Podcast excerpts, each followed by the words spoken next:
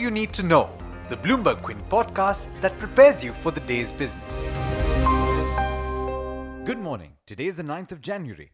I'm Alex Matthew, and you're listening to the daily morning podcast on Bloomberg Quint. The government will sell a 1.5% stake at the National Mineral Development Corporation, or NMDC, through an offer for sale.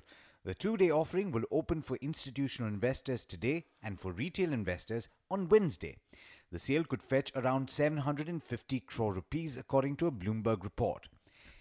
The government will invite expressions of interest from those interested in buying state owned Air India Limited, but after the presentation of the upcoming budget. That's a Mint report. The Mint also reported that in the absence of suitable bidders, banks may choose to sell many of the identified large stressed accounts to asset reconstruction companies. The central bank had asked banks to resolve 28 of these loans by the 13th of December or initiate insolvency proceedings against them. GVK Power and Infrastructure has signed an agreement to develop the Navi Mumbai airport, which has remained in the pipeline for nearly two decades due to land acquisition and environmental issues. The project will be developed through an SPV of the company in partnership with nodal agency CIDCO. The National Company Law Tribunal on Monday resumed hearing the oppression and mismanagement petition filed by two Cyrus Mistry firms against Tata Sons. The plea, which had earlier been rejected by the same bench, is being heard again. This after the appellate tribunal granted the two Mistry family firms a waiver from the 10% shareholding requirement to pursue the matter. The Supreme Court on Monday referred a plea seeking decriminalization of gay sex between two consenting adults to a larger bench. Over to international news now. South Korean officials will meet their North Korean counterparts for the first time in more than two years at 10 a.m. Seoul local time today. The meeting at a village on their shared border will focus on North Korea's participation at next month's Winter Olympics. But it's really an opportunity to ease tensions and possibly open the door to peace talks. Two of the biggest names in financial markets are sounding warnings against complacency in global economic outlook. After strong data and multiple stock market records in the first week of 2018, Citigroup and Pacific Investment Management have told clients over the past few days that there are still reasons to be worried. While there are causes for optimism, they cite geopolitical factors, a removal of central bank stimulus, and the risk of an inflation overshoot as possible catalysts for an end to the current economic expansion and market exuberance.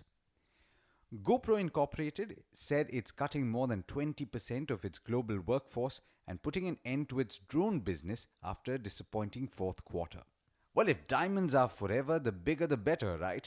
Gem Diamonds Limited has discovered two huge diamonds, each bigger than 100 carats, at its Lesotho mine in southern Africa. The famous Kohinoor diamond, by the way, weighs around 106 carats. In international markets, US stocks rose for the fifth day to set fresh records and the dollar strengthened after three straight weekly declines. The S&P 500 and Nasdaq climbed 0.2 and 0.3% respectively, while the Dow ended flat. Asian markets have opened strongly positive, with the Nikkei leading gains after a trading holiday on Monday. It was higher by about 0.9% last I checked. It's over to Darshan Mehta now for the trade setup for the day. Markets looking all set to build on momentum, Darshan. Morning. Good morning, Alex. Good morning, viewers. As of now, the global commodities seem to be decent and global equities also seem to be decent. Some of the important results today shall be as well as South Indian Bank will report numbers. Some of the stocks that you have to watch out for. CNBC TV 18 reports that Capital First and IDFC Bank are looking at a potential merger, so that will be interesting to watch. Both the counters had reacted positively uh, in trade yesterday. The government is looking to sell 1.5% stake in NMDC via an OFS. Aarti Drugs will buy back 1.15% of the equity at 875 per share, and Sutlej Textiles will set up a plant in Jammu and Kashmir to manufacture polyester staple fibers. In terms of bulk deals, Russell Investment bought in stake in Gitanjali Gems. Northwest Partners sold in 2.5% stake in Snowman Logistics, and Pennar Engineering and Building Systems will be important. Crest Capital and Investment bought in 0.8% stake in the company. In terms of some of the important corporate meetings today, Pennar Industries as well as Pennar Engineered Building Systems will meet a lot of funds like DSP BlackRock, Aditya Birla Sun Life AMC, Kotak Mutual Fund today. Tata Steel will meet Credit Suisse today, and M&M will meet Karvy, Fidelity, and Axis Capital today. As far as insider trades are concerned, DB Realty Promoters has acquired 14,500 shares of the company and four initiations coming in. IDBI Capital initiates on L&T Infotech with a target price of 1300. Prabhudas Lilladher initiates on Zensar Technologies with a target price of 1000. Edelweiss on Deepak Nitrate with a target price of 360 and Macquarie on ICICI Lombard with a target price of 565 which means a potential downside of 33%. But there's much more you need to know before trade actually opens. So log on to our website bloombergquint.com and click on the All You Need to Know tab and you'll be prepared for morning trade today.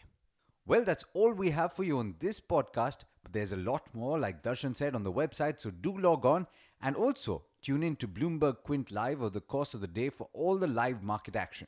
This is Alex Matthews signing off. Have a fantastic day.